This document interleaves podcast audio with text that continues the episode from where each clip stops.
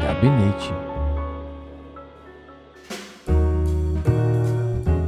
Boa noite, eu sou Jordano Sofiati E eu sou o João Pedro da Costa. e, agora começa o nosso piloto. Olá, eu me chamo Carlos e hoje vim te contar a verdade sobre Cuba. Não, não é esse piloto. Não, porra, também não é esse piloto. É o episódio piloto do Gabinete, o mais novo programa da Rádio ESC que irá trazer as principais notícias da política brasileira. Toda semana te atualizaremos com as informações mais relevantes do cenário político nacional, através de opiniões bem embasadas e um apuro inigualável dos fatos. E vamos às notícias. Governador da Bahia é presenteado pela China com uma lata de Coca-Cola. Presidente do PL passa bem após engolir espinhas de peixe. Janaína Pascoal tem momento de lucidez na CNN. E ao ser questionado sobre o caso das joias, Bolsonaro cita Sócrates. Tô fake, nada fake. Tá ok? Isso você ouve agora no Gabinete.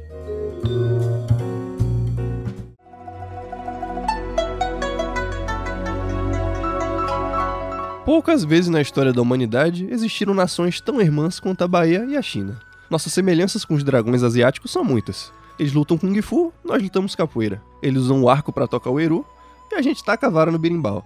Eles têm o Jack Chan, nós temos o Popó.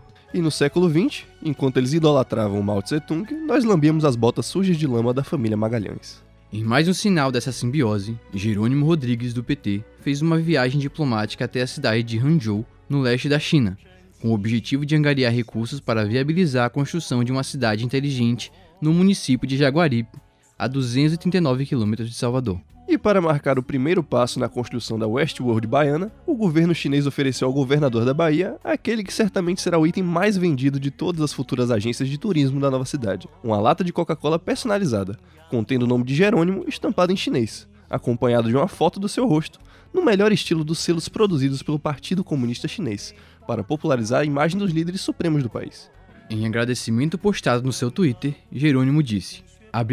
Até agora estou surpreso com a minha Coca-Cola. É impressionante a recepção e a atenção aos detalhes que encontramos aqui. Mais uma prova da forte relação entre China e Bahia. Fecha aspas. É. Realmente uma lata de Coca-Cola é uma grande demonstração de fortalecimento da nossa diplomacia com a China.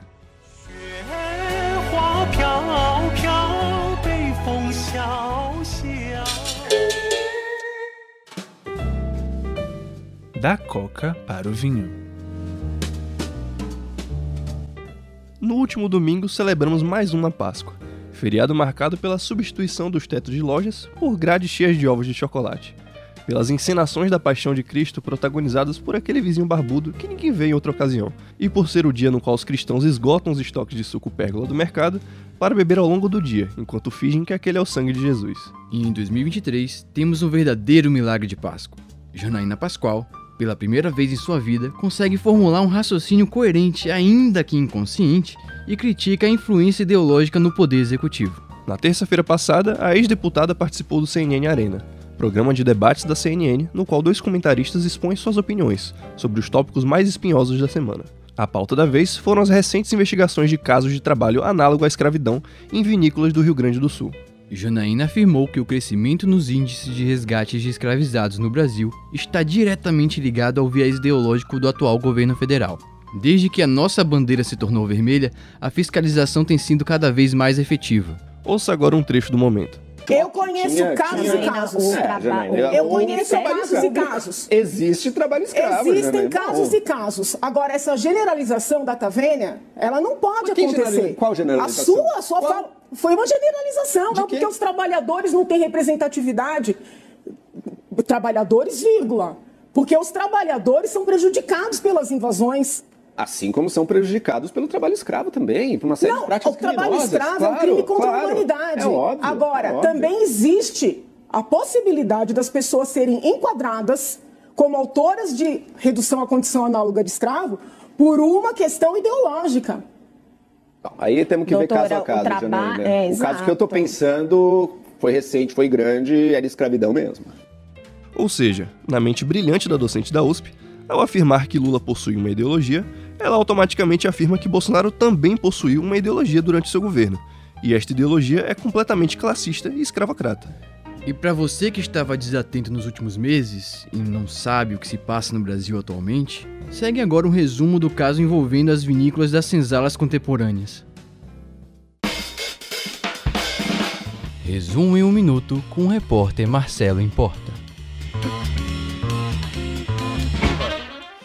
Em 22 de fevereiro, 207 trabalhadores foram resgatados de um alojamento em Bento Gonçalves, na Serra do Rio Grande do Sul, onde eram submetidos a condições degradantes de trabalho análogo à escravidão durante a colheita da uva. A operação foi realizada pela Polícia Rodoviária Federal, Ministério do Trabalho e Emprego e Polícia Federal. Após três funcionários conseguirem fugir do alojamento e fazer a denúncia PRF na cidade vizinha de Caxias do Sul. O grupo foi contratado por uma empresa terceirizada, a Fênix Serviços Administrativos e Apoio à Gestão de Saúde, que oferecia mão de obra para produtores rurais da região e para as vinícolas da Aurora, Cooperativa Garibaldi e Salton. A maioria dos trabalhadores resgatados da Natura da Bahia foi para o Rio Grande do Sul para trabalhar nessa safra da uva com a promessa de receber salário mensal de 3 mil reais, além de acomodação e alimentação. No entanto, ao chegarem no Rio Grande do Sul, os trabalhadores relataram enfrentar atraso no pagamento de salário, violência física, longa jornada de trabalho e oferta de alimentos estragados. E também disseram que eram coagidos a permanecer local é, e sob a pena de pagamento de uma multa por quebra do contrato de trabalho. Além disso, foram relatados casos de violência com choque elétrico e spray de pimenta. Os 207 trabalhadores resgatados receberam acolhimento no ginásio da Cipusa em Bento Gonçalves no dia 23 de fevereiro. Deles, 194 voltaram para a Bahia, onde os tratados 4 ficaram na cidade e 9 foram para outros municípios. Acabou, acabou, chega, chega, chega. Esse foi o resumo do resumo. Pesado, né? A gente entende. E por isso vamos para um rápido intervalo onde você poderá aliviar a sua consciência.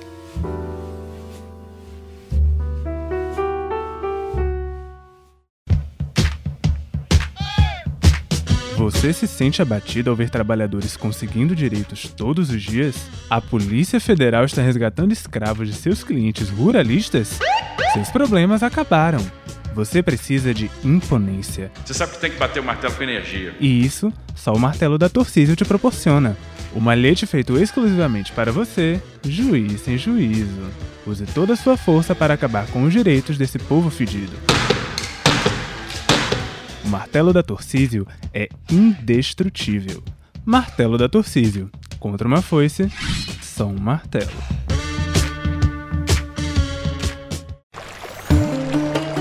Atendendo à grande demanda dos últimos meses, nós da Casa do Reaça apresentamos Lavanderia, a nossa própria marca de joias que fica no fundo da nossa loja. Exclusivo para você, varoa, que fica o dia inteiro lavando as camisas da seleção brasileira. Brasil! E seu maridão compra conosco. E ó, um precinho que você só encontra aqui, na Casa do Reaça. Colar de diamantes Habib, 7 milhões de reais. Relógio de luxo Halan, 3 milhões de reais. E brincos de esmeralda Shake Shake por apenas 6 milhões de reais. E na compra do conjunto com essas três peças, você paga um preço imperdível. Tudo por apenas 16 milhões de reais. É isso mesmo que você ouviu, minha querida recatada do lar. 16 milhões de reais. E você, maridão patriota, não se preocupe! A Casa do Reaça continua com as nossas ofertas exclusivas que você já conhece melhor que o hino nacional brasileiro. E talvez até melhor que a sua própria esposa, hein? Casa do Reaça, onde o seu discurso de ódio acontece. Porra, esse locutor aí, vou dar você pra minha esposa, porque você é joia, tá ok?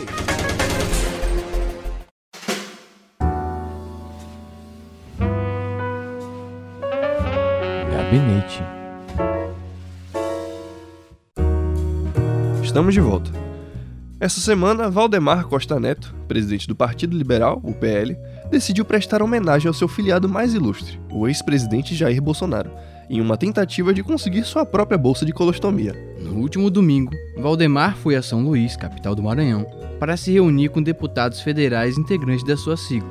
O motivo do encontro não foi revelado, mas tudo indica que, dadas as recentes movimentações do ex-parlamentar, essa tenha sido mais uma barganha para recolocar o mito no trono presidencial. Mas quem acabou indo para o trono foi o próprio Valdemar. Não para o trono que hoje é ocupado pelo Nine Dedos e de onde ele tenta reconstruir o nosso país, mas sim o de mármore. Após almoçar com seus aliados, ele viajaria até São Paulo para aliviar a sua agenda. Porém, Valdemar começou a apresentar sintomas de mal-estar, ao ponto de acreditar que estava tendo um infarto. Ele cancelou a viagem e foi até a unidade do Hospital Sírio-Libanês em Brasília para ser examinado. Foi lá onde descobriu que, na verdade, ele havia se engasgado com três unidades de espinha de peixe, o qual ele havia comido mais cedo. Durante a endoscopia, uma delas conseguiu ser removida do corpo do presidente do PL. A equipe do gabinete deseja um bom processo de recuperação para o Valdemar. Neste exato momento, se o sistema digestório dele funcionar corretamente, as duas espinhas restantes devem estar percorrendo os esgotos de Brasília. E esse foi o gabinete. Aguardamos você na próxima semana. Vinheta de encerramento. Não, porra, não era pra ler isso não, porra. Não era pra caralho. Gente vai ter que gravar tudo de novo. Tudo, tudo de volta, volta, volta, volta.